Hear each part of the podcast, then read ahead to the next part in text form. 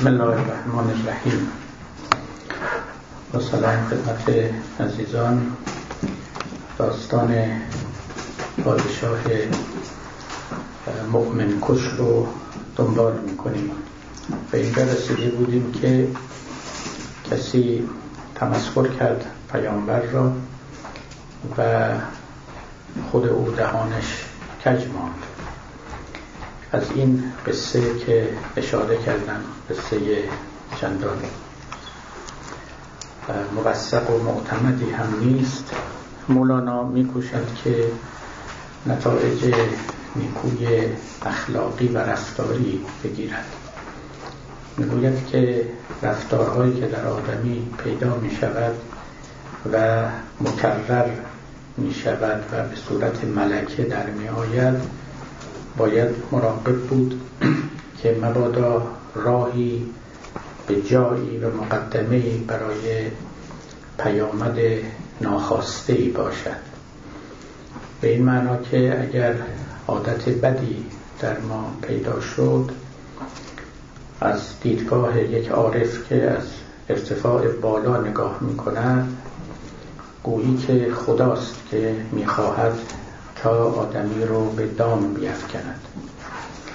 یا اگر عادت نیکویی در شخص پیدا شد های پاکی پدید آمد بازگویی خداوند است که مقدمه میچیند تا نهایتا آدمی رو به بوستانی و بهشتی راهنمایی کند.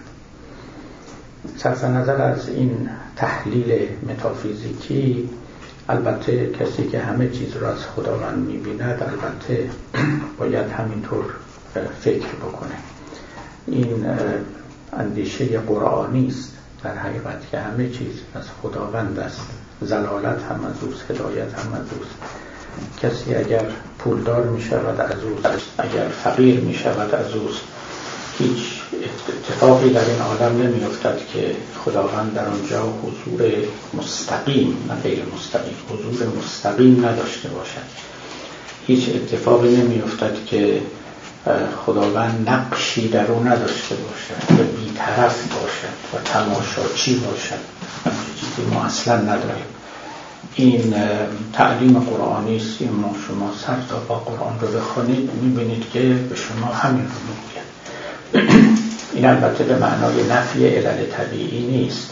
ولی گفتم وقتی که اون که او بیند مسبب را عیان ننگردن در سببهای جهان. کسی که چشمش در مسبب الاسباب خیره مانده است و او رو می‌بینه اسباب این جهان رو نمی‌بیند و همه چیز رو مستقیما به او نسبت می‌دهد. این چشم پیامبران است. در این عالم و چشم عارفان است. بدون اینکه لزوما اسبابی رو که در این جهان هست نفی بکنن. قبلا هم براتون گفته بودم الان هم تکرار می‌کنم. بارها من دیدم که در نوشته هایی که خصوصا در فرنگ منتشر می شود می‌گویند که اون وقتی که یهودیان رو می خدا کجا بود؟ این تعبیر خیلی رایجی است که بسیار به کار می رود اون وقتی که کشتی تایتانیک غرق می شد خدا کجا بود؟ کسانی که در معرض حلاک بودند و شاید بعضی ها هم خدا رو از صمیم جان میخواندند.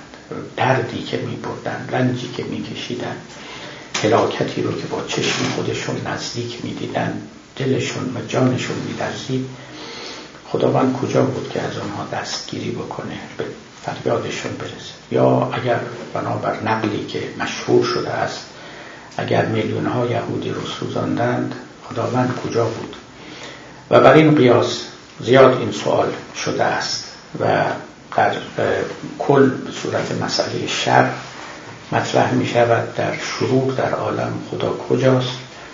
اما پاره از شرور بسیار فربه و بزرگ مثل سوزاندن یهودیان این سوال خیلی جدیتر شده است که پس خداوند چه می‌کنن بعد هم وقت نتیجه می‌گیرند نتایج نتیجه گیری های خیلی سهل و ساده که خب اگر خداوند نبود قائب بود و دور از چشم او یا بلکه علا رقم اراده او این کار رو کردن پس این خداوند ناتوان است. یا خداوند ظالمی است که اجازه می‌دهد که ظالمان به مقاصد سوء خودشون برسن اگر هم بود و تماشا می‌کرد و هیچ کاری نکرد باز هم خدایی نیست که ما او رو رحیم بدانیم. اگر بود اما قادر نبود که جلو دست اون ظالمان رو بگیره باز خدای ناتوانی است باز خدایی نیستش که ما بخواهیم او رو پرستش کنیم. چند شکل داره. هر طرفش رو برید به بنبست می‌کنید. می‌بینید که این نمیشه که یه اتفاقی به این بزرگی بیفته و خدا هم هیچ کاری نکنه. خب من البته مسئله شر رو اینجا نمی‌خوام حل کنم. شر بزرگی خودش. می‌خوام فقط ارز کنم اصلا طرح سوال غلطه. خدا کجا بود؟ یعنی مثل اینکه جهان یک طرفه خدا یک طرفه. و وقت گاهی خداوند وارد جهان میشه کاری می‌کنه یا گاهی هم پشتش رو بین عالم می‌کنه نگاهش رو به اون طرف می‌کنه و کاری نمی‌کنه. خودش رو به ندیدن می‌زنه. نه خدا هم اونجا بود اتفاقا. خدا وسط اون معرکه آتش بود. خدا درست هم اون کنار هم وای نستده بود. یعنی هیچ کاری در این عالم نمی شود که خدا بیطرف باشه تماشاچی باشه و بی نظر باشه نسبت بود فقط هم نظر و طرف بودن و نبودن نیست. اصلا فاعلیت تام داره در آن کار. یعنی همه امر به دست او و به دستور او و به نیروی او و به خواست او و به اراده او و به تقدیر او انجام میشه سر سوزنی هم تخلف نداره اما خب این البته نفی نمی کند بودن اسباب و وسایط رو در این میان. یعنی نفی نمی کند که کسانی با اختیار و با نیت سوء و با خبستینت گرفتند و بیگناهانی رو به آتش سپردند. و نفی نمی کنند این که اون افراد ظالم مستوجب عقابن مستوجب عقوبتن. اینا رو نفی نمی کنه. فقط دو جور نگاه هست در این جهان در این میان که باید انسان توانایی جمع این دوتا رو با هم داشته باشه. یعنی در همون حال که همه چیز رو از خداوند می‌بینه در همون حال فائلان مختار رو هم ببیند که به اختیار این کار رو می‌کنن این جزو یکی از همون رازهای عالم است. یعنی حفظ این دوتا با هم. این دو دید رو با هم داشتن بدون اینکه یکی نفی دیگری بکند. کار مشکلی است. و به همین دلیل هم هست که جمعی به این سو میقلتن جمعی به اون سو میقلتن و این مشکل جبر و اختیار و غیره پدید میاد. در مصنوی هم خیلی وقتا تعبیرهایی هایی که مولانا می‌کنه وهمانگیزه. به این معنا که که خداوند بیرون قرار داره و بعد یه فرمانی از بیرون عالم تحمیل بر عالم می‌کنن این رو که من نامش رو متافیزیک فراغ نهادم بسیار راهزنه. خداوند بیرون عالم قرار نداره. خداوند در عالم قرار داره. بلکه عالم در خداوند قرار داره. فاصله ای این جهان نیست.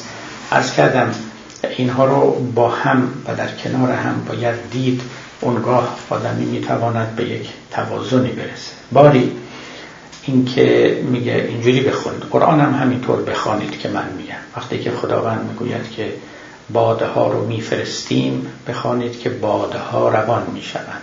اصلا این فاعلیت خداوند رو اونجا به لحظه رها کنید و همین خود حادثه نگاه کنید. وقتی که می‌گوید که ما سیلی رو به سر فلان قوم فرستادیم اینجوری بخونید. سیلی روان شد و فلان قوم رو آب برد. اینطوری بخوانید. اون وقت بهتر متوجه میشید. الان ببینید این شعر مولانا رو. چون خدا خواهد که پرده کس درد میلشن در تعنی پاکان برد. خب؟ این امر رو به خداوند نسبت میده. وقتی خداوند می‌خواهد که آبروی کسی رو ببرد پرده کس درد کاری می‌کند که او بنشیند و تعنه در پاکان بزند. بیفتد در پوستین خلق در پوستین پاکان اونها رو مسخره کند آبروی اونها رو ببرد. عیب بگیرد. خب شما این شعر رو اینجوری بخونید. وقتی کسی تعنه در پاکان می‌زند عاقبتش این است که آبروی خودش می‌رود. یعنی می توانید موقتا خدا را از صحنه حذف کنید و یک رابطه علی و معلولی بین دو حادثه برقرار کنید. یک رابطه علی و معلولی بسیار مقبول و معقول. یعنی جهان چنین ساخته شده است که آدمی که پرده دیگران رو میدارد پرده خودش ناچار دریده خواهد شد. اون مقدمه به این نتیجه یا بر خدا خواهد که پوشد ای به کس کم زند در ای به معیوبان نفس. وقتی خداوند می‌خواهد که کسی آبروش حفظ بشه و تحت ستر و حفظ بماند کاری می‌کند که او هم در پوستین خلق نیفتد و به دیگران کاری نداشته باشد در عیب معیوبان نفس نزند. خب شما باز خدا را از صحنه حذف کنید. اگر کسی لب بدوزد و عیب دیگران را نگوید خود او هم ارزش آبروش و شخصیتش محفوظ خواهد ماند. خب گفتم مصنوی الهی نامه است یعنی حوادث رو از دیدگاه خدا بیان می‌کنه هیچ اشکالی هم نداره. منتها برای اینکه شما این هر دو وجه رو با هم داشته باشید و در این حال برداشت درستی و معقولی از این گفته ها بکنید این چنین بخوانید. قرآن رو هم همینطور می‌توانید بخوانید. بارها براتون گفتم این رو که حالا نظیرش همین جهاز زیاد خواهیم دید. اتفاقا بحث قارون که خواهد آمد مثلا می‌گوید که ما به قارون پول زیاد دادیم. ما قارون رو در زمین فرو بردیم. خب این رو شما اینجوری باید بخونید. قارون خیلی پول پولداری بود. بعدم در اثر زلزله رفت در زمین و مرد. حادثه دقیقا اینه. یه چیز دیگری نیست که شما فکر کنید که خداوند اومده اونجا صبح که قارون از خواب بیدار شده یه وقت خونهش پر پول پر تلاس و یه وقت هم مثلا زمین بی خودی دهن واز کرده و این رفته در نه اصلا اینطوری ها نیست. ببینید زبان قرآن اینه. این زبان رو باید فهمید. و اصلا هر کسی اینطوری باید زبانش رو فهمید. چجوری مسائل رو بیان می‌کنه. و نهایت اهمیت رو داره. در غیر این صورت ما زبان او رو به زبان خودمون ترجمه می‌کنیم. ای بسا که به نتایج واقعا غلط و نامقبولی هم برسیم. فخسفنا بهی و بدارهی ما او رو به زمین فرو بردیم. یعنی قارون رو. حالا ذکرش خواهد یعنی رفت به زمین فرو. همین. و هر زلزله میاد و آدم فرو میرن در زمین خدا اون رو به زمین فرو می‌بره. دقیقا شما اونجا هم همین تعبیر رو می‌تونید بکنید. همین زبان رو می‌تونید بکنید هر کی پولدار میشه می‌تونید خدا پولدارش کرده. هر کی فقیر میشه خدا فقیرش کرده. منتها لازم نیست شما در اینجا یعنی وقتی کلمه خدا میاد آدم در اینجاها اشتباه می‌کنه. فکر می‌کنه مستقیما اومده این کار رو کرده. نه با علت طبیعیش اتفاق افتاده اما خدای این عالم همه چیز رو به خودش نسبت میده. بنابراین ما فلانی رو شفا دادیم فلانی رو بیمار کردیم جان فلانی رو گرفتیم. خب شما فکر می‌کنید وقتی در قرآن گفته می شود که خداوند الله یتوفى الانفس حین موتها خدا جانها رو هنگام مرگ می‌گیره یعنی خدا میاد جان کسی رو می‌گیره مردم میمیرن به علل طبیعی. اما این به خدا نسبت داده می شود. دیدگاه توحیدی و الهی این است که هیچ فعلی در این عالم اتفاق نمیفته مگر اینکه فاعلیت نهاییش با خداوند است. به همین دلیلم قرآن عبا ندارد. یعنی لاپوشونی نمی‌کنه. از اینکه بگه گناهان هم به خدا منصوبه. زلالت هم به خداوند منصوبه. اینا هم به خدا منصوبه. برای اینکه بالاخره حادثه است در این عالم. اتفاقی است فعلی است. و این فعل فاعلی می‌خواد. و این فاعل همطور سلسله فاعل ها بالا میره تا می‌رسد به علت العلل به مسبب الاسباب به اونی که در رأس سلسله علل نشسته به خداوند. اما شما قرآن رو که می‌خونید باید زبان اون معلف رو بدانید که مطالب رو چجوری بیان می‌کنه و شما گمراه نشید. مولوی شعری داره میگه ای بسا کس را که صورت راه زد قصد صورت کرد و بر الله زد. ای بسا افرادی که صورت راهزن اونا میشه. همین این صورت گفتار یکی صورت گفتاره. به چه صورتی یک گوینده سخنانش رو بیان می‌کنه؟ این صورت می‌تونه راهزن بشه. اون وقت قصد صورت کرد و بر الله زد. میره به طرف صورت بر اثر در افتادن با صورت با خداوند در میفته یعنی می‌گوید که این سخن درست نیست یا این معناش فلان است.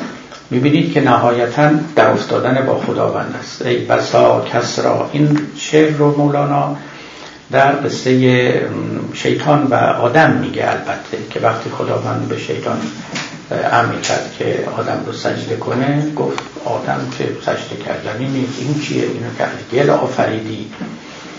بعد مولانا از زبان خداوند یا از زبان حقیقت می‌گوید که نیست صورت چشم را نیکو بمال تا ببینی شعشعه نور جلال چشماتو درست باز کن. صورت نیست به این صورت گلین نگاه نکن.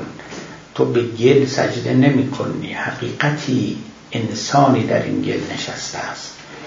و بعد اینجاست که می‌گوید بسا کس را که صورت زد قصد صورت کرد و بر الله زد.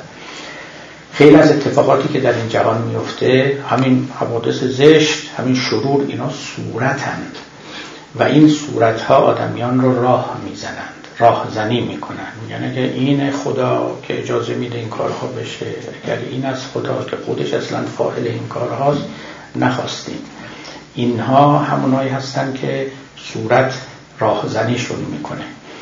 و پشت این صورت ها رفتن کار آسانی نیست و اولین قدم شناختن زبان اون گوینده است که مسائل رو چگونه بیان می‌کنند و قرض از این زبان زبان فارسی و عربی و انگلیسی اینها نیست. پس چون خدا خواهد که پرده کس درد میلشن در تعنی پاکان برد. ور خدا خواهد که پوشد عیب کس کم زند در عیب معیوبان نفس. چون خدا خواهد که من یاری کند میل ما را جانب زاری کند. اگر حس می‌کنین اینجوری بخوانید. اگر میل ما به جانب زاری رفت اگر رقت قلبی در ما پیدا شد باید بفهمیم که یک نیروی امدادی در راه است خواهد رسید. چون خدا خواهد که من یاری کند میل ما را جانب زاری کند. ای خنک چشمی که آن گریان اوست وی همایون دل که آن بریان اوست. آخر هر گریه آخر خنده است مرد آخر بین مبارک بنده است هر کجا آب روان سبزه بود هر کجا اشکی روان رحمت شود. باش چون دولاب نالان چشم تر تازه صحن جانت. بر رویت خزر اشک خواهی رحم کن بر اشک بار. رحم خواهی بر ضعیفان رحم ها این بیت آخر تقریبا ترجمه اقوالی است از انجیل از حضرت عیسی. و به صورت یک ضرب مثلا در عربی و فارسی در آمده. ارحم ترحم. رحم کن تا بر تو رحم کنند.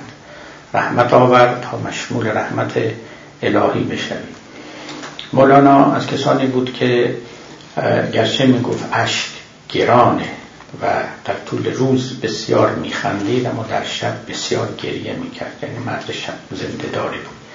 و اینکه میگه ای خنک چشمی که آن گریان اوست آفرین میفرستد تحسین می‌کند این چشم گریان و این دل بریان نشانه رحمت الهی است و نشانه آن است که از اون سو عنایتی شده است و لذا تأثیری پذیرفته است جان و آثار آن هم ظاهر می شود.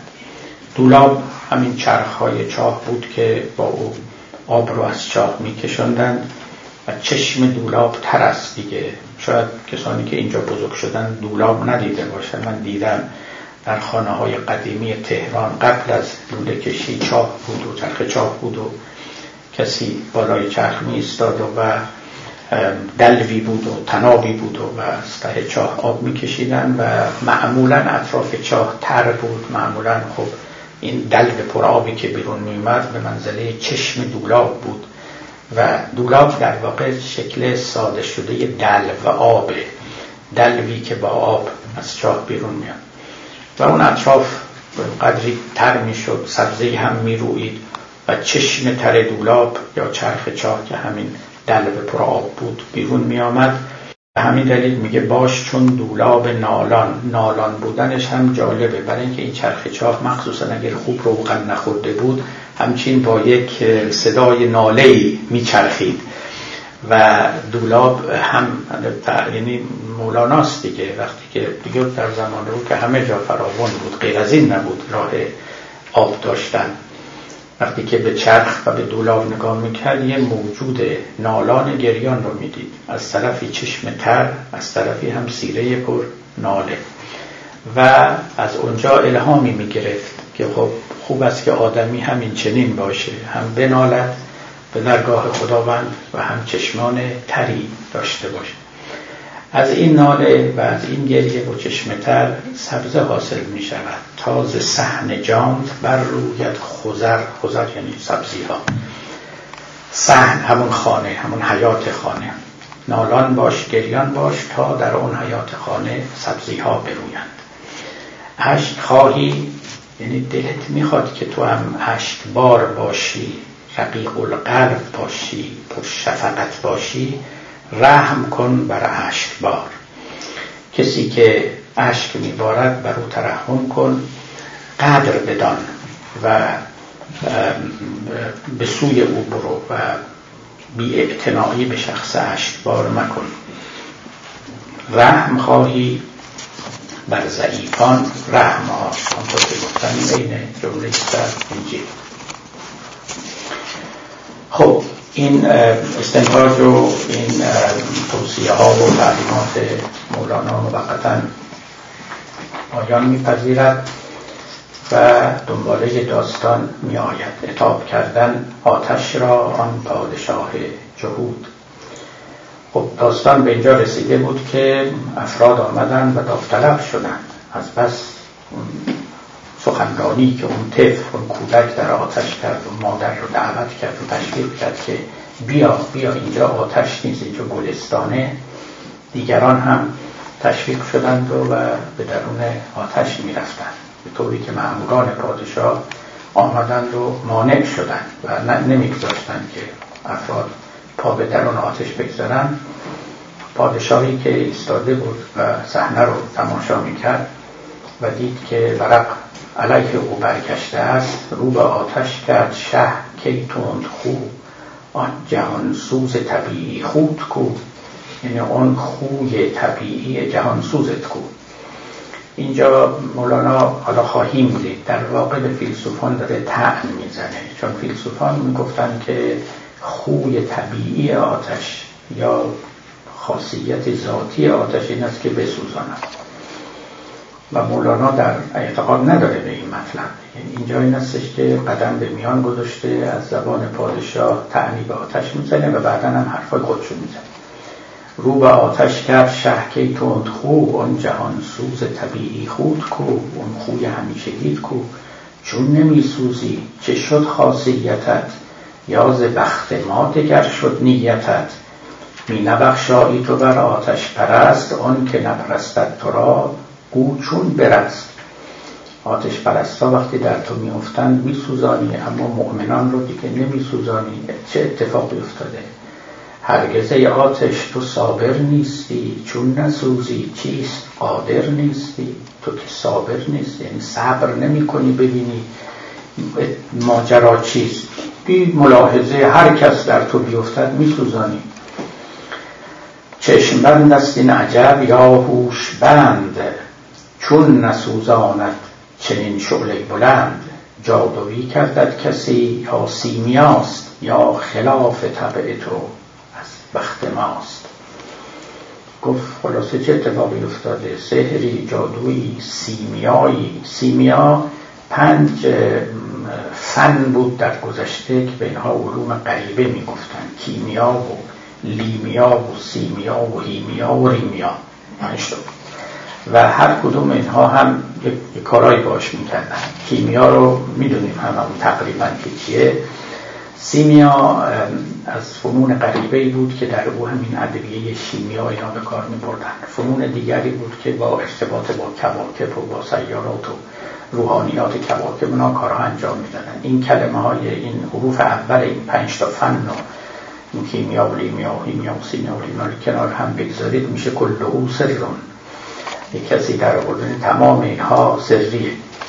باری این پنج فن جزو فنون غریبه بود و علوم محجوبه یا محتجبه به قول گذشتگان.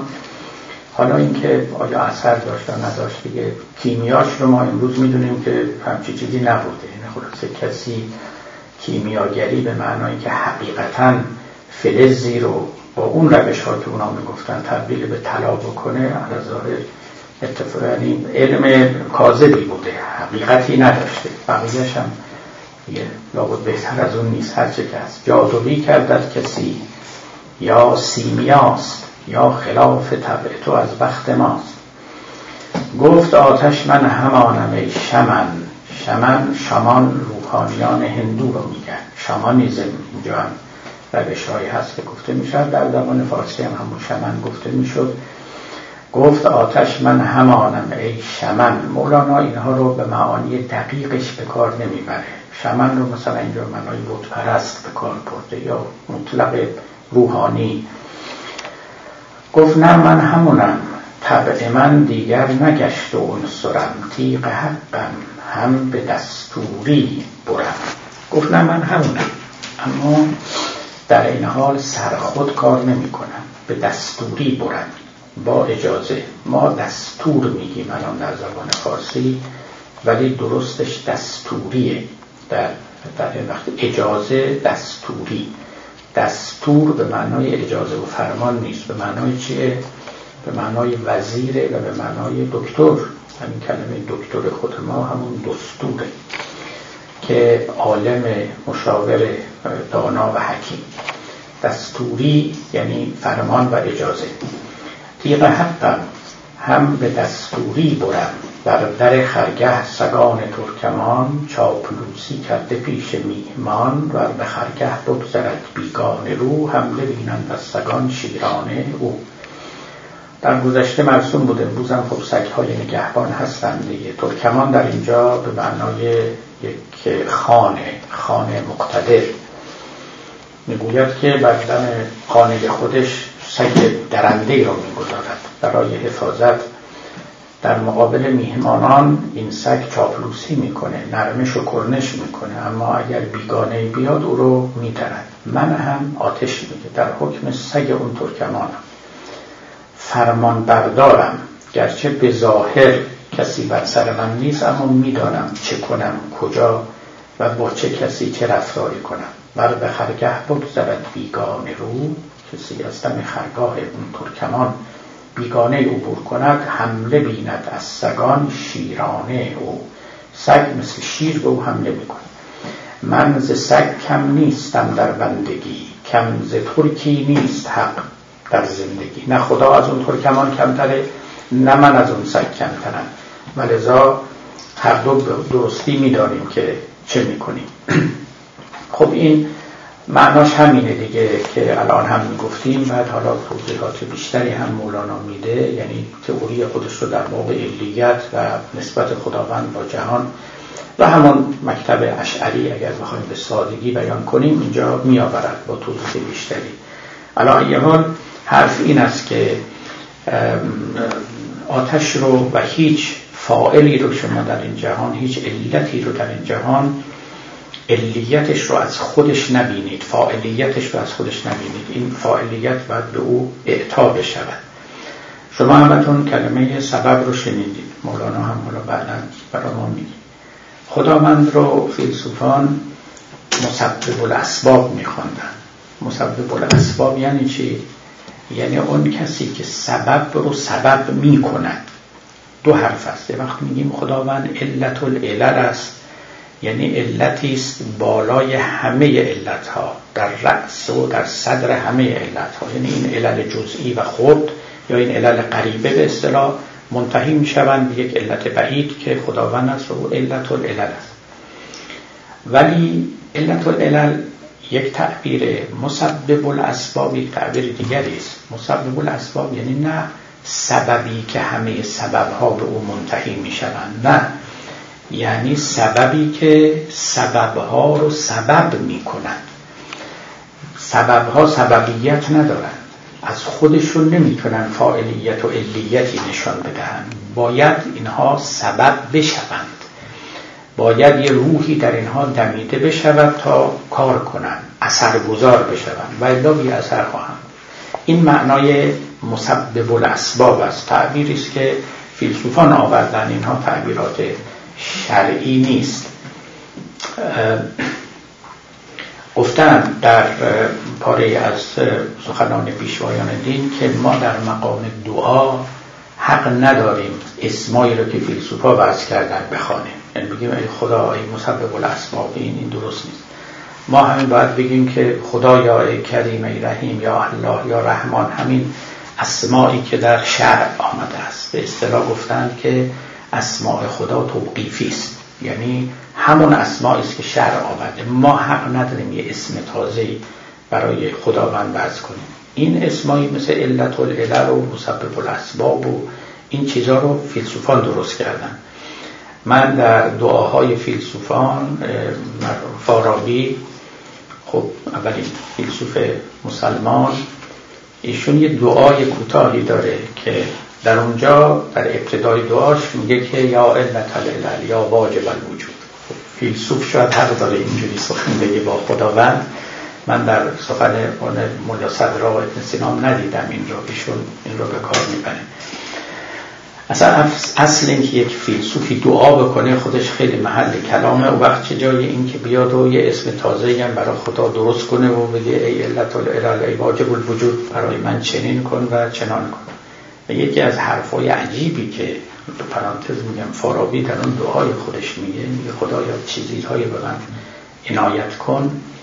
یکیش اینی که میگه خدای سعادت اغنیا رو به من عنایت کن. سعادت اغنیا. به نظر من این دعا رو مرحوم محسن مهدی استاد فلسفه دانشگاه هاروارد چاپ کرد و برای اولین بار رو تازه چشمی ادهی اون روشن شد. چند جا این دعا چاپ شده من نسخه های مختلفش رو دیدم. همشون نوشتن سعادت الاغنیا به نظر من همشون اشتباه کردن. با عرض معذرت سعادت الاغبیا باید باشه.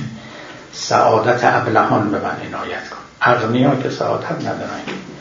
همون ابلهی که مولوی میگه که این بهشت به حال در زیر پای ابلهان است. اکثر اهل جنه البل ای پدر و زیرکی رو باید فرو نهاد ابلهی رو باید برگرفت و این خیلی جالبه یک فیلسوف در دعای خودش به خداوند میگه ای واجب الوجود به من سعادت ابلهان رو عنایت کن. یعنی در مقام دعا دست از زیرکی فیلسوفانه می‌کشه و ابلهی ساده لوحانه رو از خداوند طلب می‌کنه. حالا پرانتز بود پرانتز رو ببندید باری مولوی اینجا می‌بینید که وارد یک وادی خاصی شده. اما سخن بر این است که هیچ مؤثری مؤثر نیست مگر اینکه این مؤثریت رو خدا به او ببخشد.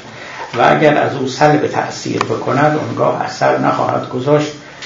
می‌گفتند که معجزات انبیا رو این متکلمانی مثل مولانا همینجور تفسیر می‌کردن. می‌گفتن آه ابراهیم که در آتش رفت اونجا خداوند به آتش گفت که کونی بردن و سلامن سلام باش یعنی ابراهیم رو به سلامت نگه دار. اثر در او نکن.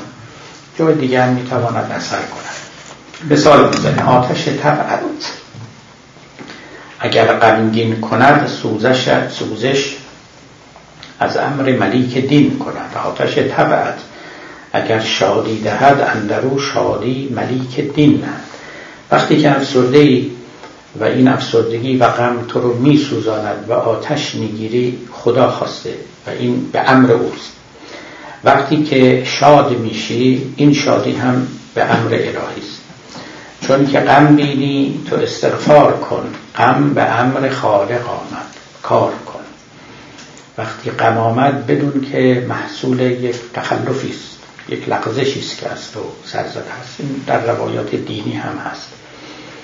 در آنجا استغفار کن. از خداوند عفو بخواه و بدون که غم به امر خالق آمد کار کن. زبان مولوی رو شما خوب بدانید. یعنی چی دیگه؟ من براتون توصیفم اینا رو چگونه بفهمید؟ چون بخواهد اگر خداوند بخواهد عین غم شادی شود. عین بند پای آزادی شود. باد و خاک و آب و آتش بندند. با من و تو مرده با حق زنده اند پیش حق آتش همیشه در قیام همچو عاشق روز و شب پیچان مدام. نزد ما مرده به نظر می آیند اما نزد خداوند زنده مثل غلامان مثل بندگان در خدمت ایستادن تا او چه فرمان دهد و چالاکانه به اون کار بشتابند. لذا این چنین نیست که منتظر فرمان من و تو باشند منتظر فرمان خداوند. که او به آتش بگوید بسوزان میسوزاند. و اگر نه نه. پیش حق آتش همیشه در قیام همچو عاشق روز و شب پیچان مدام. سنگ بر آهن زنی بیرون جهد هم به امر حق قدم بیرون نهد. سنگی که به آهن می‌زنی اگه آتش بیرون میجهد به امر خداست. آهن و سنگ هوا بر هم مزن کین دو میزایند همچون مرد و زن. آهن و سنگ هوا یعنی هوای نفس رو. این دو آهن و سنگ رو بر هم مزن چون که مثل مرد و زن که با یکدیگر جفت می‌شوند اونگاه فرزندی خواهند داشت. یعنی تو رو به آتش خودشون خواهند زود سنگ و آهن خود سبب آمد. ولیک تو به بالاتر نگر. ای مرد نیک که این سبب را آن سبب آورد پیش. بی سبب کی شد سبب هرگز زخیش همون مفهوم مسبب الاسباب رو که گفتم به زبان خیلی روشنی داره بیان می‌کنه. میگه که بله سنگ و آهن سببن. ولی یه سببی بالاتر از اونها هم هست که اونها رو تصویب می‌کنند سبب سازی می‌کنند. این تعبیر کانسیستنتی داره مولوی در اینجا. در جاهای دیگه میگه از سبب سوزیش سوفستاییم و سبب سازیش سرسوداییم. به خداوند نسبت می‌دهد که گاهی سبب سازی می‌کنه گاهی سبب سوزی می‌کنه. و اینا هر دو معانی روشنی است در مکتب او. سببی رو سبب می‌کنه سببی رو از سببیت میاندازه. که این سبب را اون سبب آورد پیش. بی سبب کی شد سبب هرگز خیش سبب از پیش خود سبب نمی شود از پیش خود مؤثر و فاعل واقع نمی شود باید سبب رو سبب بکنن. حالا اسباب داریم دیگه یعنی سلسله سبب ها داریم. یکی بر سر دیگری. وان سبب ها کم بیا را رهبرند آن سبب ها زین سبب ها برترند. این سبب را آن سبب عامل کند بازگاهی بیپر و عاطل کند. آن سبب برتر این سبب زیرین رو عامل می‌کنه یعنی کارگر می‌کنه مؤثر می‌کنه گاهی هم بیپر و عاطل کند. گاهی هم نمی‌گذارد که اثر آن سبب ظاهر بشه. این سبب را محرم آمد عقلها و آن سبب را ها راست محرم انبیا. عقل متعارف آدمیان با همین اسباب طبیعی معنوس است و محرم است و می‌شناسد. ولی یک سببهای برتری هست که محرم آنها فقط انبیا هستند. سببهایی که فوق اسباب طبیعی است و سببهای ما برای طبیعی ما در همین جهان خودمون هم داریم. یعنی حالا فکر نکنید این یه جور معما بافی است. بالاخره یه سببی داریم مثل آتش که میسوزانه شما از یک سبب دیگری استفاده می‌کنید مثل آب که روی اون میریزید دیگه آتش نمیسوزونه. یعنی خیلی چیز عجیب و غریبی نیست این مطلب. ما همیشه در عالم اصلا تکنولوژی اینه. تکنولوژی این است که با یه سببی یه سبب دیگر تقویت کنه یا با یه سببی یه سبب دیگر رو بشکنه. موقتا او رو خاموش بگذاری مسکوت بگذاری اثرش رو دفع کنی اصلا تماما همینه دیگه. وقتی ما میگیم قصر در قصر با سینا قاف و سین یعنی جلوی طبع رو گرفتن. تکنولوژی اصلا مظهر قصر است در این عالم. یعنی اینکه چیزی رو که به راه خود می رود نگذارد که به راه خود برود و او رو به راه دیگری ببرد. درسته؟ یعنی مثلا این آبی که از آبشار میرزه پایین ما این رو بریم و جلوش توربین بگذاریم و این توربین بگیم جناب آب شما بیا به ما سرویس بده خدمت کن بیا وارد این توربین بشو و توربین بچرخد و و بعد برق بده و بعد این انرژی برقی رو این طرف ببریم اون طرف ببریم. طبیعت خودش این کارا نمی‌کنه. هزاران سال این طبیعت بوده نه الکتریسیته توش در اومده نه ما آمدیم ترکیب کردیم اینها رو. ساختیم چیزهای رو به گل هم انداختیم. و اینا و بعد اون چیزی رو که می‌خوایم از گل اونها بیرون آوردیم. و اینا رو می‌تونیم به انواع و اصناف مختلف کار کنیم. از اون وقتی که نیوتون به قول گوته از اون وقتی که نیوتون منشور گذاشت جلوی نور. و این نور رو به هفت رنگ تقسیم کرد که هفت رنگ که هفتاد و هفتاد هزار رنگ. رو اون منشور گوته می‌گفت نور رو شکنجه می‌کنه نیوتون خود نور هیچ وقت هفت رنگی نمیتابه. هم یک رنگ بیشتر نداره. اما همین که شما منشور رو گذاشتید دارید تصرف می‌کنید در نور. یعنی به نور میگی از این راه که من میگم برو. وارد منشور شد و بعدم وقتی وارد او شد بعد این شکافته میشه به هفت رنگ و هفتاد رنگ ما این کار رو با همه چیز کرده ایم مثلا تکنولوژی همینه. حیله کردیم حیله کردیم و در طبیعت مکر پدید بودیم و مکاری تعبیر بسیار درستی است برای تکنولوژی. اصلا device به معنای دستگاه که ما به کار می‌بریم از همون کلمه devil میاد. devil به معنای شیطان. device یعنی یک مظهر مکر شیطانی. ما با طبیعت مکر شیطانی می‌کنیم و این مکاری یه جاهای البته خیلی خوبه یعنی اشکالی نداره. در یه جاهایی بده اگر نیت آدمی بد باشه. الا یه داشتم این رو می‌گفتم شما تعجب نکنید وقتی که یه سببی برتر از یک سبب دیگر است. او میاد و این رو میشکنه. ما همیشه این کار می‌کنیم. شما یه بیماری رو که خوب می‌کنه خب چه کار می‌کنید؟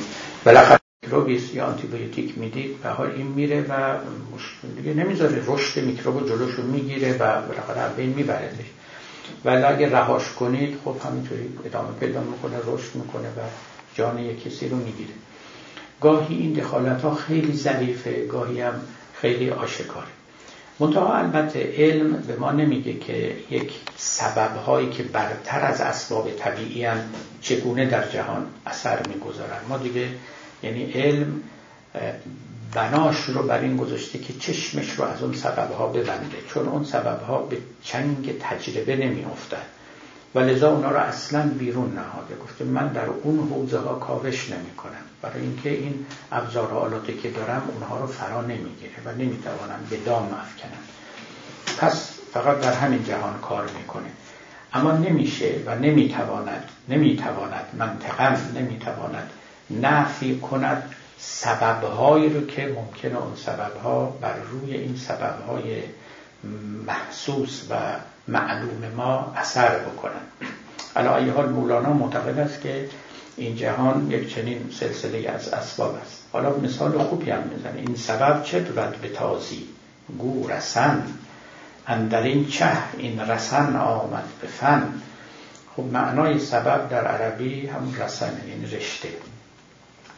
و اصلا خیلی جالبه دیگه. یعنی عرب ها دست کم در زبان عربی اینها درکشون از سببیت این بود که گویی دو حادثه رو با یه رشتهی به هم بستند یکی از بهترین تصویرهایی که ما از علیت می‌تونیم داشته باشیم همینه که یک حادثه یه موجود از یه موجود دیگه آویزون باشه با یه رشته ای و عرب ها درکشون از سببیت این بوده.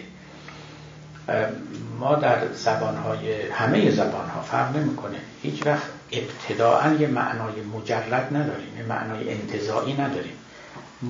مجردترین انتظایی ترین معانی مثل علیت و بعد از همین مفاهیم ساده محسوس گرفته شده.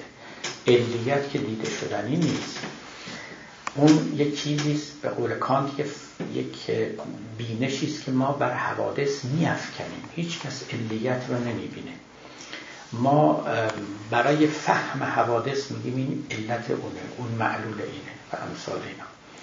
خب اولین جهقه ای که بیدار می شود زده می شود در ذهن ما و اولین مثالی و نمونه از سببیت که در عالم خارج می‌بینیم همین رشته و آویزان بودن چیزی از چیز دیگر است. به طوری که اگر این رو این رشته رو ببرید این میفته خودش نایستاده اون بالایی ای رو نگهش دارید تا آخرین مراحل بحث های عمیق فلسفی این مفهوم رشته و تعلق همینطور باقی میمونه. ربط تعلق اینا آخرین تحلیل های علیت اینا همین ملا صدرا که دیگه برترین واقعا برترین تحلیل ها را از علیت داده میگه معلول عین تعلق به علت است.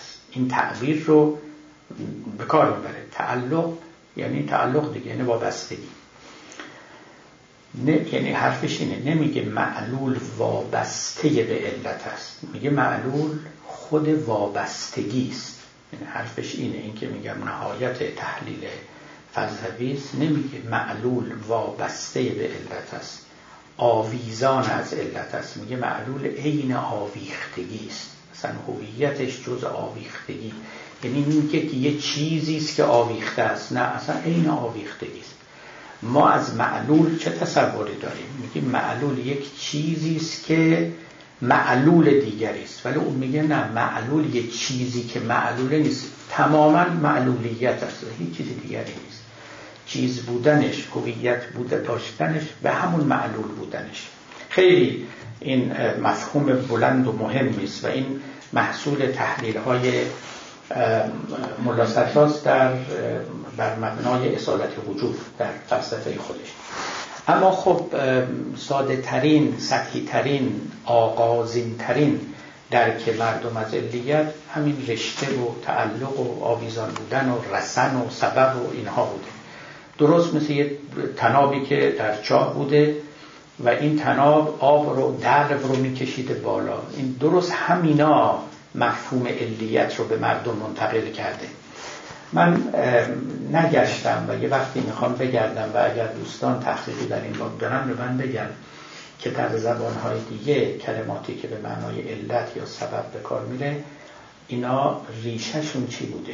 چون نمی‌تونه ریشه غیر مادی داشته باشه. قطعا باید یک حادثه محسوس درست مثل رسن و تناب و اینها پشت سر اینها باشه که از اونا بریم مثلا در انگلیسی کاز این کاز اینا در لاتین هم هست کوزات کوزاتوم یعنی از در زبان لاتین همینه. اما اینکه پشت سر این چیه مسلما این باید از یک حادثه مادی گرفته شده باشه. من هنوز پیدا نکردم ولی پیدا شده نیست. اگه کسی می‌داند یا بعدا به دست آورد لطفا به بنده هم بفرمایید. خب.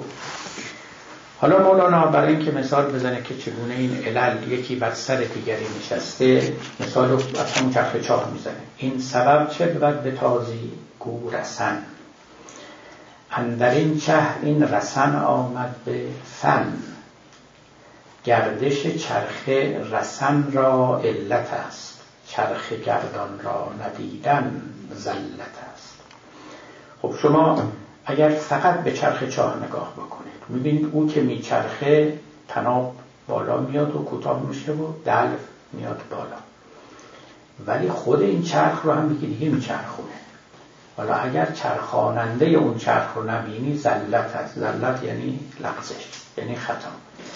پس گردش چرخه گردش اون دولاب چرخ چاه رسن را علت است علت حرکت رسن است. ولی چرخ گردان را ندیدن زلت است. اشتباه. این رسنهای سببها در جهان هان و هان زین چرخ سرگردان مدان. فکر نکن که این چرخ یعنی که بر قیاس همون چرخ چاه این علت همه این چیز هاست این چرخ گردون خودش یک چرخاننده ای داره که اون رو باید دید. تا نمانی صفر و سرگردان چو چرخ تا نسوزی تو ز بی مغزی چو مرخ. پس بالای این چرخ طبیعت گردون وقتی هم نقطه گردون یعنی هم مثل چرخی که میگرده یک گرداننده است. ولی در طبع هر گرداننده. هر داننده هست که با گردنده گرداننده هست. یه روایتی هم حقل کردن که پیامبر عبور می‌کردن. این تمثیلی رو که اینجا مولوی آورده قاعدتا از این روایت موهوم گرفته شده است که پیامبر عبور می‌کردن دیدن که یک زن دوکریسی نشسته و داره دوک رو میچرخانه و نخها رو میبافه. از او پرسیدن که خدا رو چگونه شناختی؟ دستش رو برداشت از اون چرخ از اون ایستاد. گفت که ببین من وقتی اینو نچرخونم دیگه نمیچرخه. پس این چرخ عالم هم باید یک کسی اون رو بچرخاند. درسته؟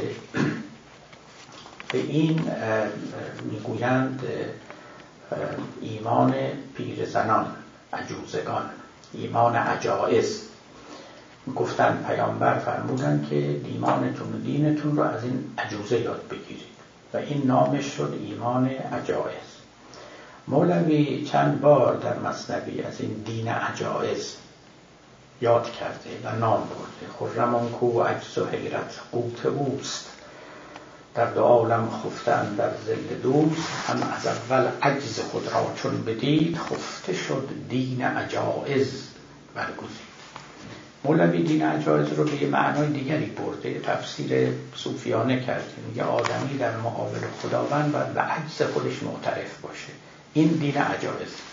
حالا خب دیگران که اینجوری معنی نکردن. ولی اصل داستان خب داستان باطلی است. مثلا چنین اتفاقی نیفتاده چنان عجوزه ای نبوده چنان سوال و جوابی بین او و پیامبر رخ نداده و اصل استدلال هم البته باطل است. یه وقتی که ما می‌خوایم استدلال کنیم یه وقتی می‌خوایم تقریب به ذهن بکنیم اینا با هم فرق داره. یه وقتی تمثیل می‌کنیم میگیم ببین این مثل او میمونه. این مثل او میمونه استدلال نیست که فقط بیان نیست. برای اینکه شما بتونید یه تصور درستی مثل همین که بگیم علت مثل رشته میمانه مثل رسن میمانه. اما یه وقت است که شما میگید این دلیله این دلیل وجود خداست. نه این حرفا نیست. خیلی پیچیده تر از این است این رسنهای سببها در جهان هان هان زین چرخ سرگردان مدان. تا نمانی صفر صفر یعنی توحید است. صفر و سرگردان چو چرخ تا نسوزی تو ز بیمغزی چو مرخ. مرخ و افار دو تا چوب بودن زند اعلا و زند اسفل. که از یه درخت خاصی بود که مثلا از درخت بادام ترخ یا چیز اینا رو به هم میساییدن و آتش از اینها برمیخواست در قرآن در سوره واقعه هم اشاره به این هست که شما آتش از چوب درخت می افروزید انتم انشأتم شجرتها ام نحن المنشئون نحن جعلناها تذکرتا و متاعا للمقوین. فسبح بسم ربک العظیم. آیا اون درختی رو که آتش از او برمیخیزد شما فراهم آوردید شما انشاء کردید و آفریدید یا ما کردید همچنان که می‌گوید که آیا از ابرها باران رو شما آوردید یا ما آوردیم؟ چند تا از این برشمردن نعمت ها در آن سوره هست. خب در گذشته به این آسونی که ما امروز آتش می افروزیم آتش نمی افروختن سنگ بود و آهن بود و, و یا همین بر هم ساییدن دو تا چوب خشک که خصوصا از درختانی می گرفتن درختانی ویژه‌ای.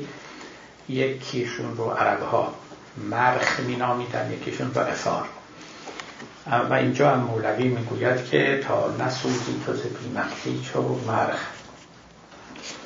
خب حالا تر میریم باد آتش می شود از امر حق. هر دو سرمست آمدند از خمر حق.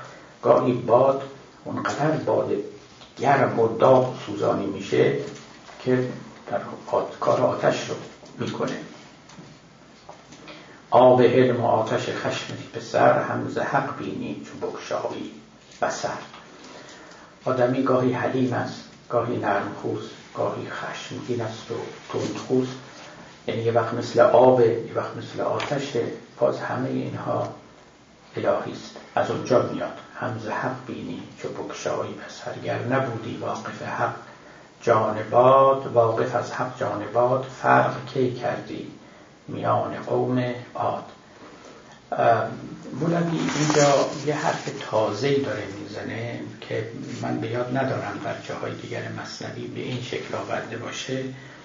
در حقیقت می‌گوید که اشیاء جهان خدا رو می‌شناسن و وقتی که او رو می‌شناسن اینطوری نیست که مثل یک موجود کور و کر فرمان بردار او باشن.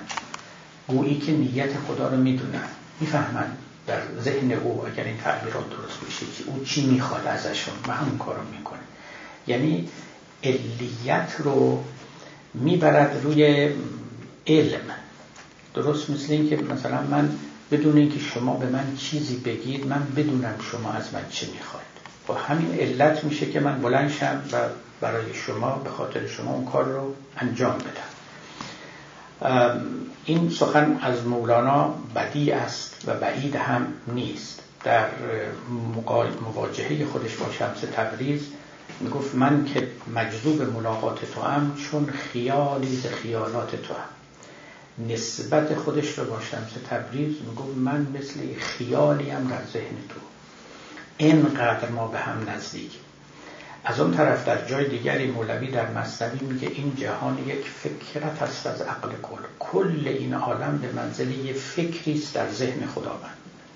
براتون گفته بودم که این خیلی حرف هگلی یعنی علیت رو در میان نمیاره. نمیگه این جهان مخلوق خداونده.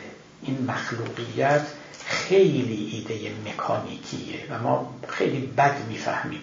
خدا این جهان را آفریده مثل یه مهندسی که مثلا ماشین رو یا بنایی که خونه رو می‌سازه.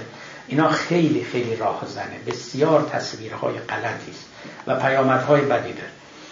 اما اگر شما نسبت این جهان رو با خداوند نه نسبت یه ساختمون با سازندش نسبت یه فکر با یه متفکر بدونید ببینید چقدر عوض میشه صحنه و چه درک تازه و نوینی پیدا می‌کنید و دنباله هاش جاها خواهد بود. این جهان یک فکرت هست از عقل کل.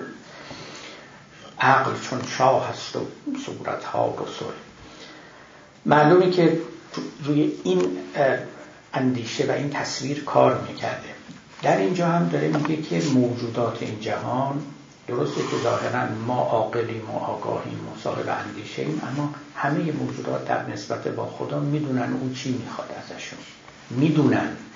و همین دانستن همون رشته علیت است. می‌دونن که او خدا ازشون می‌خواد اینو بسوزون او رو نسوزان. اینجا ای باد بوز. اونجا نوز ای باران اینجا ببار اونجا نبار. نه اینکه هر بار یه امر تازه‌ای بکند اونم امری که مثل چوبی برداره سر یه موجودی بکوبه که بل اجبار چنین کنه اصلا مفهوم جبر رو اینجا می‌بینید داره از میان می‌بره. مفهوم جبری که در علیت هست داره می‌بره. تبدیلش می‌کنه به آگاهی.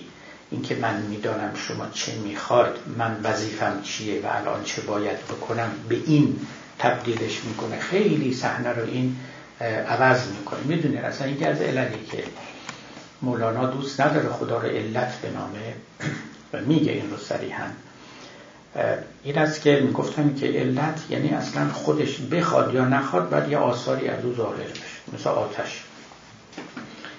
مولوی میگه اولا علت در زبان عربی یعنی بیماری. درستم هست یه شخص مریض رو میگن علیل. من اصلا دوست ندارم میگم خدا علیله. یه تعبیری رو براش به کار ببرم که از این ریشه آمده. ثانیا تو مفهوم علیت یه جبری خوابیده. یعنی ناچار علت آثاری رو بروز میده. وزا. نه این رو هم ما نمی‌خوایم در مورد خداوند به کار ببریم. به همین سبب در مورد خداوند کلمه فائل رو به کار می‌برن. نه علت رو. و این علت العلل رو اینها رو درست نمی‌دونن. حالا شما ببینید به موجودات هم که رسیده به موجودات مادی و طبیعی و بیشعور ظاهرا و ناآگاه باز علیت جبری ناآگاهانه رو داره کنار می‌گذاره. میگه اینا هم می‌دونن که باید گویی که یک شبه اختیاری دارن. در حال رابطه خدا با موجودات چه؟ رابطه آگاهان است. رابطه یک زورگو نیست که بر سر یک موجودی ایستاده باشد و به جبر کاری رو به او تحمیل کنه. از درون با او رابطه داره و آگاهی که موجود داره او رو واقف می‌کنه که چه باید بکنه گر نبودی واقف از حق جان باد بادی که در قرآن هست که خداوند فرستاد و عذابی بود که بر قوم عاد نازل کرد فرق کی کردی میان قوم عاد؟ قوم عاد تاریخ روشنی ما ازشون نداریم. این در کتب مقدسه یعنی قبل از قرآن هم نیامده قوم عاد. قصه عاد در تورات نیست خود به در انجیل هم نیست و فقط در قرآن آمده قومی است که به درستی ما نمی‌دونیم کی بودن و چی بودن. در حکایات و در افسانه ها آمده است که خیلی قدهای بلندی داشتن 5 6 متری چنین و چنان. ولی ابن خلدون از قضا در کتاب خودش در همون مقدمه تاریخش میگه که نه خانه هایی که می‌گویند از قوم عاد باقی مانده این آستانه هاشون و درهای ورودیشون اینا همون به اندازه درهای ورودی خانه های دیگه است. اگر افرادی که قدشون خیلی بلنده خونه بسازن و با ها خیلی بلنده درها این طورا نیست حال مغز علمی ابن خلدون می‌بینید که او رو چگونه به تحلیل تجربی تاریخ کشونده و داوری های دقیق در این باب کرده چندین سال پیش بود من وقتی میخوندم که یه جسدهایی رو پیدا کرده بودن در یک نقاطی از مصر. که می‌گفتن اینا گویا که قوم عاد بودن چون خیلی جسدهای طولانی قامت بلندی داشتن. ولی بعد هم که معلوم شد اینا استخونهای فیل بوده چی بوده اینا به حال درستی نبوده. قوم عاد گفتم تاریخشون رو ماها نمی‌دونیم. اما در قرآن هست که عذاب خیلی بلند سوره حاقه رو داریم که بادی و سائقی بر آنها فرستادیم. سخرها علیهم سبع لیال و ثمانیت ایام حسوما. فتر القوم فیها سرعات انهم اعجاز نخل خاویه. فهل ترى لهم من باقیه. هفت شبانه و هفت روز این باد تند سوزان بر آنها میپذید و آنها مثل درختان خرما که بر زمین بیفتن بر زمین افتادن و از بین رفتن در همون تواریخ و تفاصیل هست که این باد میوزید اما فرق میذاشت بین پیروان عاد و بین دشمنان عاد که قوم عاد که پیامبرشون هود بود به اصطلاح. و اونها رو فرا نمی گرفت اونها رو نمی بلکه فقط این دشمنان رو و مخالفان رو می سوزاند اشاره مولانا به اونه میگه این باد میشناخت میشناخت اصلا که کدام ها رو باید بسوزنه کدام ها رو نباید بسوزنه و بعد قصه باد که در عهد هود پیامبر قوم را هلاک کرد. هود گرد مؤمنان خطی کشید. نرم می‌شد باد کنجا می رسید هر که بیرون بود زان خط جمله را پاره پاره می در هوا از آن خط فراتر نمی‌رفت همچنین شیبان رایی می‌کشید گرد بر گرد رمه خطی پدید. این شیبان رایی یکی از که در قرن سوم میزیسته و می‌گویند که از بزرگان صوفیه بوده. شافعی فقیه بزرگ اهل سنت پیش او می‌رفته و از او درس می‌گرفته در روایات و افسانه هایی که از او نقل کردن می‌گفتن این رایی بود یعنی چوپان بود گله داشت. اما برای نماز که می‌خواست بره خصوصا نماز جمعه این گله های خود بیروتفندان رو جمع می‌کرد دورشون خط می‌کشید و می‌رفت و تا برمیگشت این گوسفندان همه سالم بودن. یعنی هیچ گرگی هیچ درنده از اون خط درون نمی آمد و اونها رو نمیدرید. چون به جمعه می‌شد و وقت نماز تا نیارد گرگ آنجا. ترکتاز هیچ گرگی در نرفتی اندران گوسفندی هم نگشتی نشان. باد هرس گرگ و هرس گوسفند دایره مرد خدا را بود. بند. این دایره مرد خدا اونها رو بند می‌کرد و اجازه ورود نمی‌داد. همچنین باد عجل با عارفان نرم خوش همچون نسیم یوسفان. آتش ابراهیم را دندان نزد چون گزیده حق بود چون نشگزد ذاتش شهوت نسوزد اهل دین باقیان را برده تا قعر زمین. موج دریا چون به امر حق بتاخت اهل موسا را ز قبطی وا شناخت خاک قارون را چو فرمان در رسید با زر و تختش به قهر خود کشید. آب و گل چون از دم عیسی چرید بال و پر شاد مرغی شد پلید. هست تسبیحت بخار آب و گل مرغ جنت شد ز نفخ صدق دل. می‌بینید دیگه نمونه های مختلف رو اینجا مولانا میآورد می‌گوید که آتشی که ابراهیم رو دندان نزد نگزید به خاطر این بود که ابراهیم رو میشناخت. آتش شهوتی که در درون همه فروزان است عارفان رو نمیسوزانند. برای اینکه اونها رو می‌شناسند. موج دریا چون به امر حق بتاخت اهل موسی را ز قبطی وا شناخت قبطیان یا Coptic. Copt که بودن در مصر هستن. Coptic قبط همون Egypt همون که ما میگیم Egypt. و اینها ساکنان اصلی مصرن. و این قبطی ها همون ها بودن که به موسا ایمان نیاوردن و مخالف او ایستان البته قبطی های کنونی اینا همشون چیزن ارتودکسن مثل شاخه از ارتودکسی مسیحی هستن. بار اینها نیستادن و اونطوری که در قرآن هم آمده است بر حال عذابهای زیادی بر سرشان آمد. پیروان موسی را سپتی می‌گفتند و اینها رو قبطی موج دریا چون به امر حق بتاخت. اهل موسا را ز قبطی و شناخت دریا اینها رو میشناخت. جای دیگه مولانا بیان می‌کنه.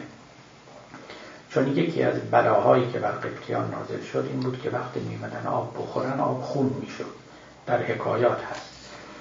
و مولانا هم بیان می‌کنه. میگه که قبطی یک جام آب رو به دست می‌گرفت. به پیرو موسی می‌گفت تو بخور. وقتی اون می‌خورد آب بود. وقتی این یکی دم دهنش میداشت تمام خون می‌شد.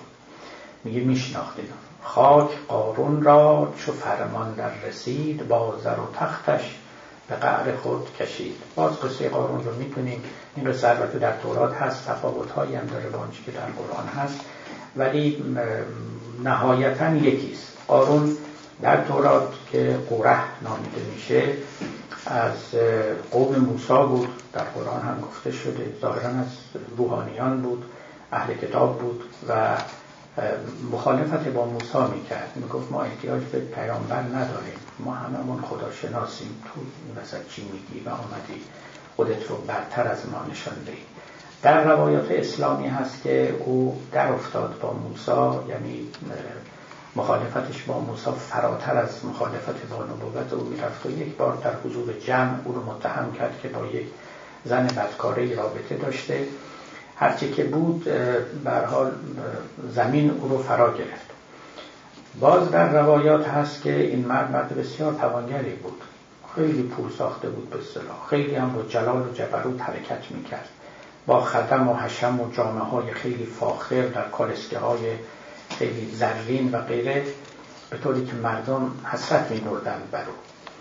در قرآن هست که مردم به اون می‌گفتن اولا خیلی شادمان نباش به این اموالی که داری ثانیا نصیب خودت رو از دنیا برگیر و احسن که ما احسن الله الیک. اما همطور که خدا به تو احسان کرده تو هم به دیگران احسان کن.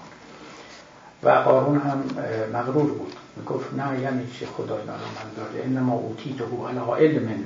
من اندی من اینها رو خودم با دانشی که داشتم میگن قارون بعضیا گفتن داروساز بوده بعضیا میگن کیمیاگر رو در چی بوده. خلاصه خودش پولا رو درست یا طلاها رو درست کرده بوده. و نهایتا هم با زلزله ای از میان میره. حکایات به ما میگن که که دست خدا رو همیشه می‌خوان مستقیم در کارها ببینن که بله موسی رو نفرین کرد و او همطور که ایستاده بود یه دفعه زمین دهن باز کرد خودش و افراد دیگر. در زمین فرو رفتند. حافظ چی میگه؟ میگن که قارون که فرو می‌رود از قهر هنوز خوانده باشی که هم از غیرت درویشان است. روزه خود برین خلوت درویشان است. مایه محتشمی خدمت درویشان است. آن که زر می شود از پرتو او. قلب سیاه کیمیایی است که در صحبت درویشان است. ای توانگر مخروش این همه نخوت که تو را سر و زر در کنف همت درویشان است. گنج قارون که فرو می از قهر هنوز خوانده باشی که هم از غیرت درویشان است. از کران تا به کران لشکر ظلم است. ولی از اصل تا به ابد فرصت درویشان است. قصه شده است این قارون و توانگری او. و خرج نکردنش و غروری که تمول او رو گرفته بود و آن عاقبت بد عاقبت او. باز مولاناست و, و دیدگاه الهی او که خاک قارون را چو فرمان در رسید با زر و تختش به قعر خود کشید. آب و گل چون از دم ایسا چرید بال و پر بگشاد مرغی شد. پرید. این از معجزات ایساست که در انجیل نیامده ولی در قرآن آمده است که من با گل چیزی رو به صورت پرنده ای می سازم که حیات تیر فانفخ فیه فیکون تیرا به ازن الله. در اون گل پرنده صورت میدمم و او به ازن الله پرنده می شود هست تسبیحت بخار آب و گل مرغ جنت شد ز نفخ صدق دل. باز ما وقتی که تسبیح می‌گوییم خود هوایی رو جابجا جا می کنیم بخار آب و گل است اما در روایات هست که با تسبیح آدمی در بهشت برای خودش درختی میکارد. تبدیل به کوه تور از نور موسا شد به رقص صوفی کامل شد و رست اوز نقص. در اول همین دفتر هم میگفتش که جسم خاک از عشق بر افلاک شد کوه در رقص آمد و چالاک شد. وقتی که خداوند بر کوه. تجلی کرد. او دچار تزلزل و استراق شد و لرزید بر خود. مولانا این لرزیدن رو رقص کوه. معرفی می‌کنه و بعدم مثل صوفیان و خودش که سماع می‌کردن میگه اونجا اصلا کوه تبدیل به یه صوفی شد در حال سماع. کوه تور از نور موسا شد به رقص. صوفی کامل شد و رستوز نقص. چه عجب گر کوه صوفی شد عزیز. جسم موسا از کلوخی بود نیز. موسا هم خودش کلوخی بیش نبود اما پیامبر شد. چه تعجب دارد که کوه موقتا صوفی بشود رقصان شود چالاک بشود و از تجلی خداوند چنان فرحناک بشود که پایکوبی و دستفشانی بکند و سر از پای نشناسد. با رقص و چالاکی سخنمون رو به پایان می‌بریم و سلام علیکم. و یک سال داشتم راجب این پدیده هایی که الان توی این اشعار مولانا اصلشون داره و خیلیشون پایه های قرآنی هم داره و با پدیده ها یعنی منظورتون اتفاقات تاریخی که افتاده. تاریخی. بله. اینها طبق مثلا science امروزی خب قابل درک نیستش. اینا رو نمیشه با اون طوری که خودتون دارین که پیامبر این چیزها رو در رویا می‌دیده. شما بیشتر apply ش کردین برای آخرت برای روز قیامت. برای گذشته نمیشه apply ش کرد که شاید اینها هم خود در خواب دیده شده و واقعا همین به این شکل نبوده و به فرم دیگه بوده. چون این سوال مثلا چیزی که برام پیش میاد اینه که فرضاً اگه یه پدیده یه اتفاقی افتاده در گذشته بالاخره با در آینده یه بار اتفاق بیفته چرا دیگه هیچ وقت اتفاق نیفتاده؟ با عنوان مثال خودتون گفتین وقتی که اگر پیامبر پیامبر شد پیامبران دیگه تونستن به معراج برن ما هم باید بتونیم بریم. خب اینو به عوامل دیگه هم که اتفاق افتاده در گذشته میشه افزا کرد. مثلا میشه اینجوری بررسیش البته اون که درسته یعنی به حال اون که به نظر حقیر فقیر می‌رسه یعنی که تمام اینها تمام اینها رویاهای پیامبر بوده هیچ فرقی نمی‌کنه. و این رویاها با تعبیر بشه به هر حال. حالا تعبیرهاش چگونه است؟ دیگه مثلا من اینجا خودم همین رو گفتم دیگه. یعنی یکی از اون نوع تعبیر کرد که هر جا در قرآن هست که ما چنین کردیم و بعد اینجوری بفهمیم که چنین شد. این یک زبان رویایی است. من گفتم زبان پیامبران است. پیامبرم در خواب همین یعنی در هم رویا این حوادث رو بیواسطه می‌دیده. ولی ما در عالم واقع وسایط می‌بینیم. بله اینا همینطوره.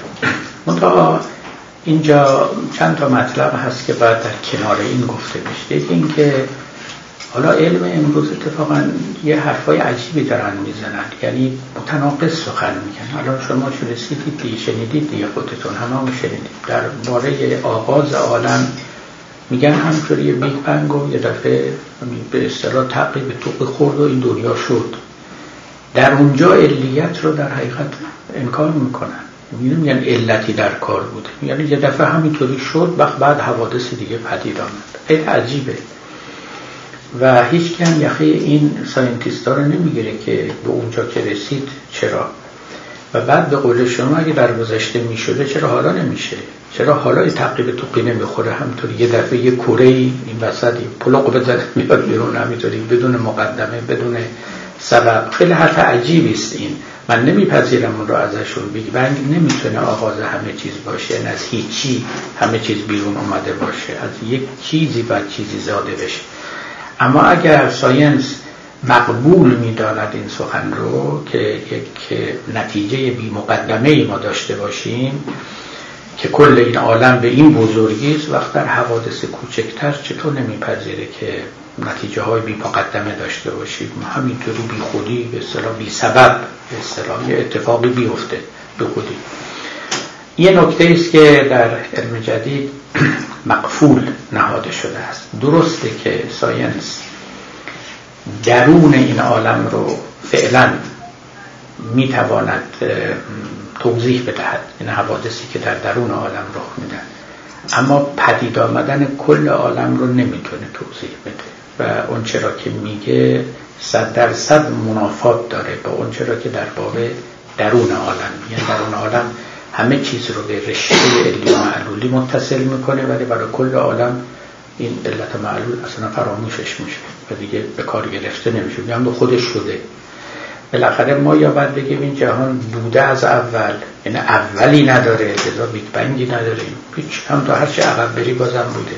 به اصطلاح عالم قدیمه و عالم واجب الوجوده یا اینا باید بگیم. یا اگر بگیم حادثه یعنی میون راه پیدا شده و اولی داره اونگاه شما نباید رو مستثنا بدانید از سایر حوادث. یعنی نباید بگید این یکی هم پر بی مقدمه و بی علت شده ولی بقیه همه با علتن.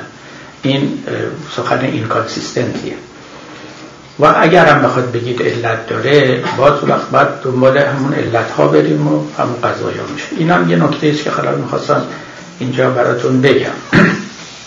که یادتون باشه در دانش جدید ما به ابتدای عالم که می‌رسیم سخنان مشوش میشه مضطرب میشه. یعنی از اون استواری که در درون جهان و در درون علم داریم برخوردار نیست و طفره میرن. scientist های ما طفره میرن اونجا و نمی‌خوان که وارد کار بشن. البته حقم اینه که scientist ها در اونجا نباید سخنی بگن. در واقع اونجا رو باید به فیلسوفان واگذار کنن. ولی چون علم امروز از فرط غرور نمی‌خواد هیچ فن دیگری رو بپذیره به رسمیت بپذیره و همه جا رو می‌خواد اشغال بکنه اونجا رو هم می‌خواد اشغال بکنه و جواب اون سوال رو هم بده که نمی‌تونه بده. خب این یک نکته نکته دیگری که باید می‌خواستم اینجا کنم بگم بله اینا در رؤیای پیامبر بوده شکی نیست. اما چرا این عناصر وارد رؤیای پیامبر شده؟ خب شما اون نظریه بنده را خونده باشید یکی از سخنان اصلی من این است که رویای پیامبر خیلی رنگ و بوی محیط زندگی ایشون رو داشته. محیط عربی محیط حجاز محیط قواعدی محیط فرهنگی محیط زبانی. همه اونچه که در فضای اطراف ایشون میگذشته بارزترین زبان عربی خب اینا به زبان عربی گفته شده ولی مثال هایی که زده شده که همه اینها از اون فضا گرفته شده. شما هیچ چیزی رو نمی‌تونید پیدا کنید که نسبت به اون فضا بیگانه مطلق باشه. حتی لغت های غیر عربی که در قرآن آمده. لغت های فارسی لغت های گریک لغت های سوریانی اینا همه هموناییست که توی زبان اون قوم جاری بوده. زبان خالص که ما نداریم. بالاخره واجه هایی که وام واژه به اصطلاح واژه هایی که وام می‌کند. اینا همش اونا بوده. هیچ از این جهت ما به استثناء نداریم. همش همینطور. خب هر کنار اینا لابد این قصه هم بوده دیگه. این قصه های نه همین قوم عاد و حتی سند تاریخی ما براش نداریم. یعنی مورخی ننوشت. در تورات هم نیامده. قوم هود و عاد که گفتیم. قرآن صریحا میگه که یه جاییست به نام احقاف که در حجاز کنونیه و این قوم عاد در اونجا زندگی می‌کردن. کلمه احقاف هم در قرآن میاد تا یک سوره به نام سوره احقاف داریم. و همه اینا. و بعد حتی اشاره می‌کنیم میگه که تمرون علیهم مصبحین. شما روزا که میرین سر کار از کنار خونه های اینا عبور می‌کنین. پس معلومه که این برای عربا افسانه نبوده قصه نبوده. اینا واقعا تلقی عامه فولکلور. فرهنگ عامه این بوده که یه قومی به نام عاد وجود داشتن پیامبری داشتن به نام هود.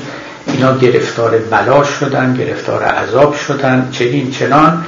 و وقتی که پیامبر این قصه رو بر اونا می‌گفته یه اندکیش رو می‌گفته بقیهش خودشون می‌دونستن و فقط نتیجه گیری رو پیامبر می‌کرد.